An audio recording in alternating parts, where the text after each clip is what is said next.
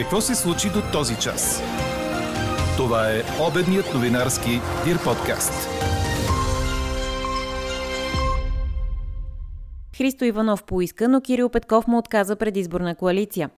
Преболедувал COVID-19 и с вакцина срещу вируса. Ако предложението за тестове и сертификати в заведенията се приеме, няма да стъпя отново там. Още от знаковите коментари по темата ни днес – ограниченията стимулират ли ви да се вакцинирате срещу коронавирус, ще чуете в подкаста. Все повече хора умират от тежки инфекции заради създадената нечувствителност към антибиотици или други лекарства срещу бактерии. Една от причините е свръхупотребата именно на антибиотици. Още от седмичния коментар на здравния онлайн консултант на Дир подкаст професор Тодор Кантарджиев след малко. Говори Дирбеге. Добър ден, аз съм Елза Тодорова. Чуйте подкаст новините по обяд на 21 септември. Температурите днес ще са от 16-17 градуса на североисток до 23-25 в западната част на Дунавската равнина и Южна България. От запад облачността ще намалява и в западните и северни райони ще бъде незначителна. Облачно през по-голямата част от деня ще се задържи на североисток и в част от Южна България. Ще има и вятър, идва от северозапад и се очаква да бъде доумерен. Слаб дъжд ще превали в Родопите и по Черноморието. Прогнозата е на нашия синоптик Иво Некитов. Плавно и все още не тревожно нарастване на случаите на COVID-19 в училищата, отчете служебният здравен министр професор Николай Денков на брифинг за свършеното през миналия мандат. По данни от 20 септември 0,71% от учителите са под карантина, а процентът при учениците е 0,44 на 100. Това покачване е очаквано по думите му, но за Денков остава приоритет да се продължи максимално дълго присъственото обучение. Приоритетите през следващите три месеца ще бъдат основно три. Първият от тях е продължаване на учебната година с максимално присъствено обучение и с контрол върху ситуацията от гледна точка на епидемичната обстановка. Ситуацията е тревожна в страната, има възможност за пренасяне на случаи от извън училищата към училищата, чрез учителите, чрез децата. Ние следим всеки ден какво се случва. В момента имаме плавно нарастване на случаите, което все още не е тревожно, но трябва да внимаваме, ако има рязко нарастване на епидемичните проблеми, ние да можем да реагираме максимално бързо. Водещи в мерките затваряне на области, затваряне на определени градове. Има Министерство на здравеопазването и районните здравни инспекции, но разбира се, ние сме техни партньори и в момента нашата грижа е да гледаме какво се случва в отделните училища с идея да се затварят само индивидуални паралелки или випуски, ако се наложи поради проблеми. Извън темата COVID, Просветното министерство ще се заеме с подготовката за изпълнението на новите европейски програми и проекти за образование и наука. Втория приоритет е една доста тежка дейност, която сега ще започне и вероятно ще завърши чак през следващата пролет. Това е подготовката на документите, свързани с кандидатстването по европейските проекти и програми. Сумите са доста сериозни. Това, което стои скрито, може би, от обществеността е, че за да могат да се използват тези средства, да отидат по предназначение, има да се подготвят хиляди страници от документи, които са изключително експертни и за това работата трябва да започне от сега, за да може да свърши на време и да може да се кандидатства следващото лято за финансиране по тези проекти. И третия приоритет съвсем разбираем. Това е подготовката на бюджета за следващата година и на актуализираната тригодишна бюджетна рамка, защото всички казваме, че образованието е приоритет, но този приоритет трябва да се види и в съответните бюджети и бюджетни рамки за следващите години. Неправилната употреба на антибиотици води до създаване на нечувствителност към тях и може да се стигне до смърт от тежка инфекция заради липсата на реакция от страна на организма. Затова предупреди в началото на есенния сезон националният здравен онлайн консултант на Дир подкаст професор Тодор Кантарджиев. В седмичния си коментар той обърна внимание, че антибиотиците трябва да се използват така, че да се запази тяхната ефективност. За тази цел Асоциацията на микробиолозите направихме едно фармако, фармакотерапевтично ръководство в доболничната помощ. Всеки човек може да го види на сайта на Асоциацията на микробиолозите и да види дали антибиотиците, които му дава в момента лекара, ги дава с смисъл, дали са антибиотиците, които ще помогнат на детето му и на него, а не антибиотиците, които са с най-висока цена и които, освен че малка срещат на пациента, ще работят за увеличаване резистентността на микробите в обществото. Какво още очакваме да се случи днес? Какво е довело до смъртта на 18-годишният Тодор в Пловдив и има ли лекарска грешка? Това трябва да установи прокуратурата, на която Пловдивската университетска болница за активно лечение Свети Георги е изпратила всички документи по случая. Тече проверка и в самото лечебно заведение. Според родителите на момчето става дума за лекарска грешка. Пред BTV те разказаха, че му е дадено много силно обезболяващо, след като е прието в неврохирургията, а причината да попадне там е силен удар по главата. В своя позиция от болницата казват, че пациентът е пострадал при пътно-транспортно происшествие, като първоначално не е потърсил медицинска помощ. Доста по-късно след травмата и след появата на по-значителни симптоми на черепно-мозъчна травма, а именно повръщане, е потърсена помощ от спешното отделение на болницата. Терапията е била насочена към овладяване на състоянието и симптомите. Лечение е насочено към намаляване на мозъчния оток. Каква е истината? Трябва да установи прокуратурата. Съоснователят на политическия проект Продължаваме промяната Кирил Петков е против съставяне на общи кандидат-депутатски листи с Демократична България и изправи се БГ Ние идваме. Това обяви самият той пред нова телевизия. Още другата седмица от новата формация сядат на преговори с въпросните две партии, но разговорите им ще са за бъдеща коалиция за управление, а не заявяване с обща листа на 14 ноември. БСП също са отворени за диалог и за търсене на общи решения, но ще изчакат да видят какво предлагат Василев и Петков. На тези избори обаче партията ще се яви в същия формат, като коалиция БСП за България, коментира лидерът Корнелия Нинова пред БНТ. А иначе за продължаваме промяната, според нея тя много прилича на проекта на Слави Трифонов в началото. Четете още в Дирбеге! Националният отбор на България по волейбол за девойки до 18 години стартира с загуба участието си на световното първенство в тази възрастова група в Дуранго, Мексико. В първи матч от група Д българките претърпяха поражение от Аржентина с 1 на 3, предаде Корнер. Момичетата на селекционера Атанас Петров бяха равностойни само в първия гейм, който след оспорвана битка успяха да спечелят с 24 на 26. В следващите три части аржентинките бяха по-добрият отбор на игрището и спечелиха категорично след 25 на 15, 25 на 19 и 25 на 14. Ива Дудова бе най-резултатна за България с 10 точки, а Виктория Колева и Боряна Ангелова добавиха по 5 точки. Във втория матч от групата утре рано сутринта България играе с Русия. Чухте обедния новинарски Дир подкаст. Подробно по темите в подкаста четете в Дирбеге. Какво ни впечатли преди малко?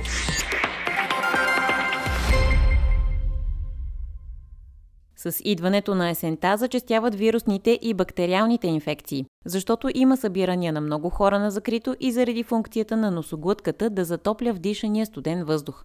От студеното се свиват кръвоносните съдове, намалява притокът на левкоцити, а оттам пада и имунитетът на хората. Обяснението даде професор Тодор Кантарджиев в седмичната си здравна беседа за подкаст Новините. Той съветва да употребяваме антибиотици правилно, за да не се стигне до намаляване чувствителността ни към тях. Добър ден! На 21 септември 2021 година есента е при нас от няколко дни.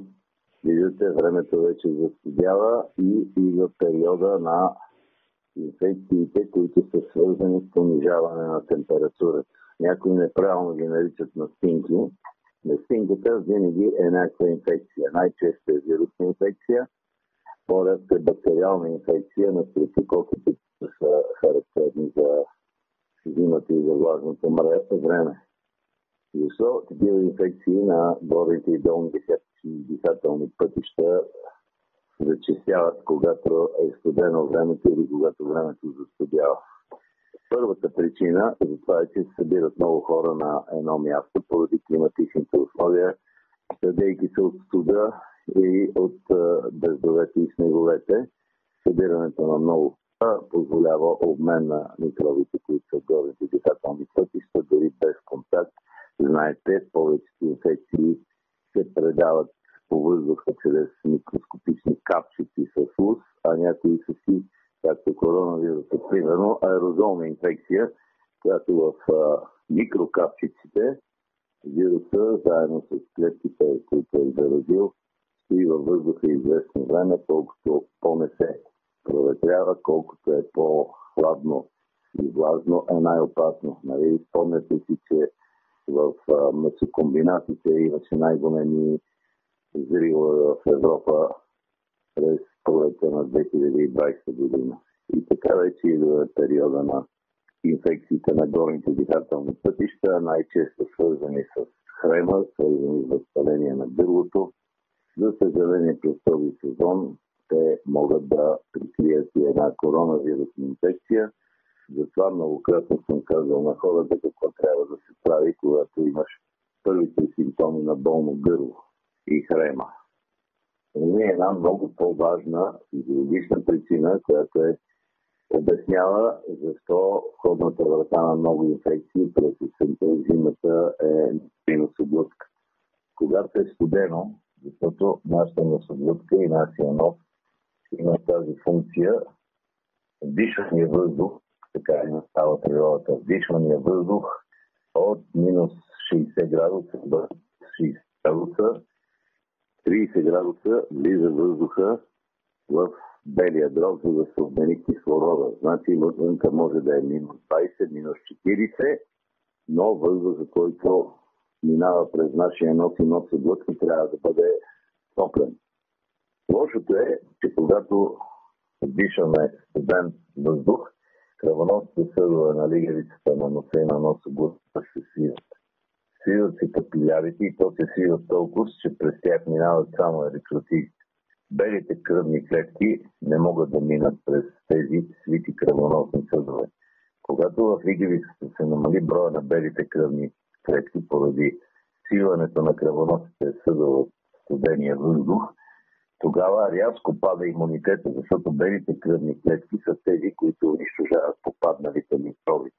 Те са тези клетки, които фагоцитират, убиват.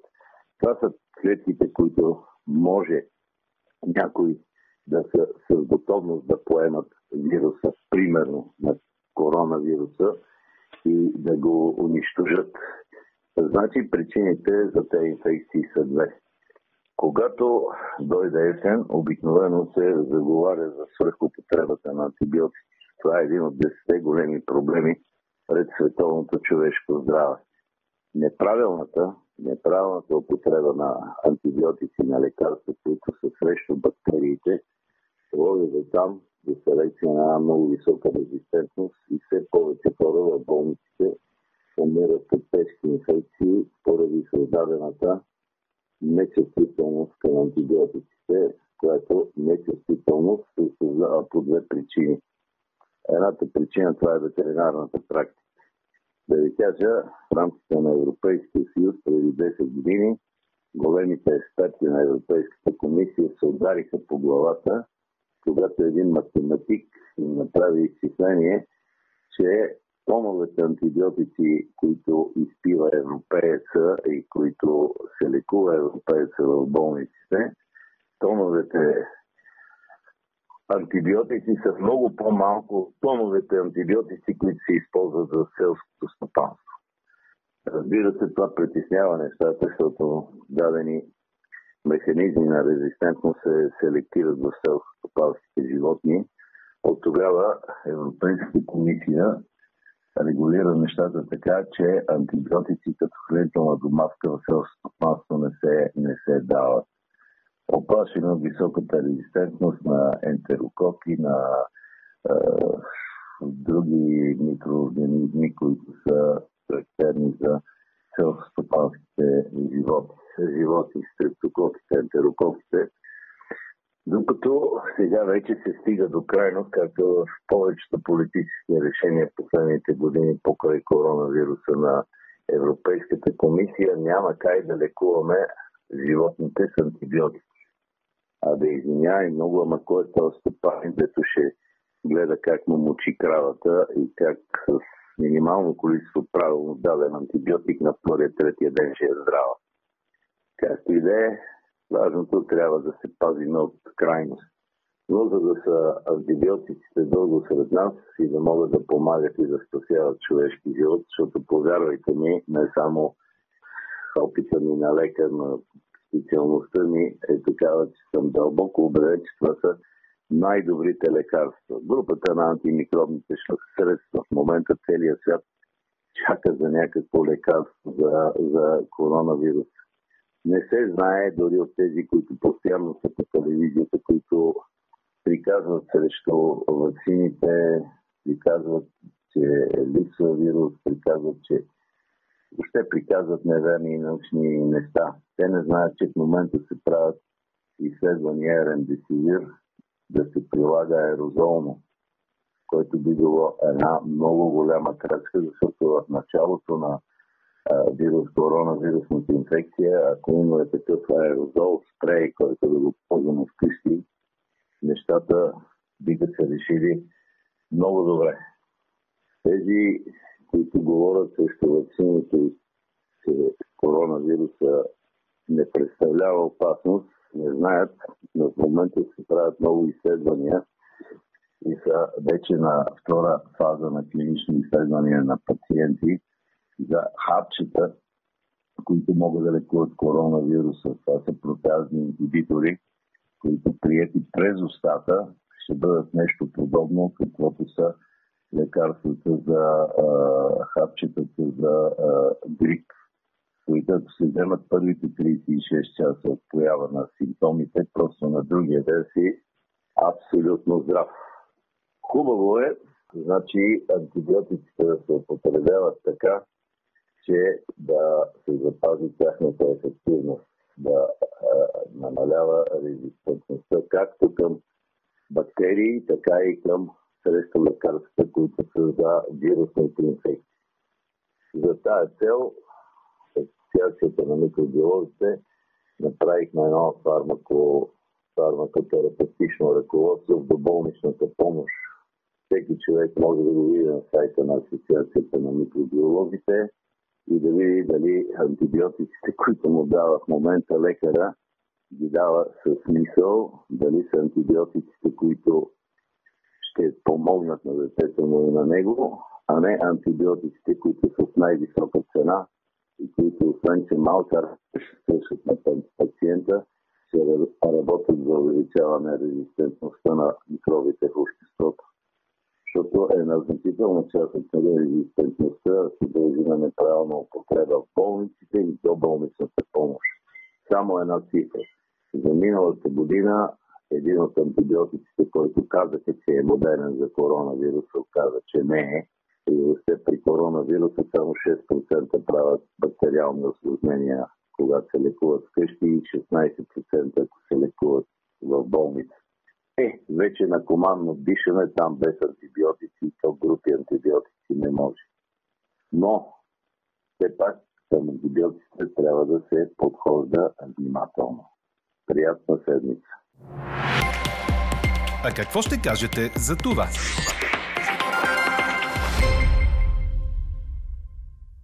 Ограниченията стимулират ли ви да се вакцинирате срещу COVID-19? Ви питаме днес. До този момент категоричен превес в анкетата ни имат отговорите не. Очаквано темата разпали нашите слушатели, а коментарите ви обобщи Елена Бейкова. Днешният ни въпрос е свързан с предложението на председателя на Българската асоциация на заведенията Ричард Алибегов вечерният час да отпадне, но в замяна на това в ресторанти, дискотеки и кафенета да се влиза само с сертификат за вакцинация или с отрицателен COVID-тест. Според наш слушател, заведенията нищо не печелят от подобни ограничения, дори напротив, губят не само печалба, а и доверие – Друг слушател, който се представя само като Пешо, споделя, че е преболедувал COVID и отделно се е вакцинирал, но ако предложението за заведенията се приеме, това ще го откаже напълно да стъпи в тях. Четем и следните коментари. Ограниченията стимулират съпротивата. Ще ни стимулират в кавички, като ни оставят без работа, доходи и храна. Ако не си убеден да се вакцинираш и ограниченията те тласкат единствено на там, загубен си. Наши слушатели питат, изчезна ли вирусът в държавите с най-много вакцинирани и локдауни? И защо естественият имунитет не се признава, а само изкуственият? На имейла ни подкаст News Маймунка БГ Райчин Рачев казва, че мисли също като главния съд на равината на Израел, че трябва да се забрани всеки натиск над желаящите да се вакцинират, както и да се забрани вакцинирането на деца и младежи. А Илиан предлага да бяхте попитали защо хората не вярват на ваксините и не се вакцинират. Анкетата продължава. Гласувайте и коментирайте в страницата на подкаста. Експертен коментар ще чуете във вечерния ни новинарски подкаст точно в 18. Слушайте още, гледайте повече и четете всичко в Дирбеге.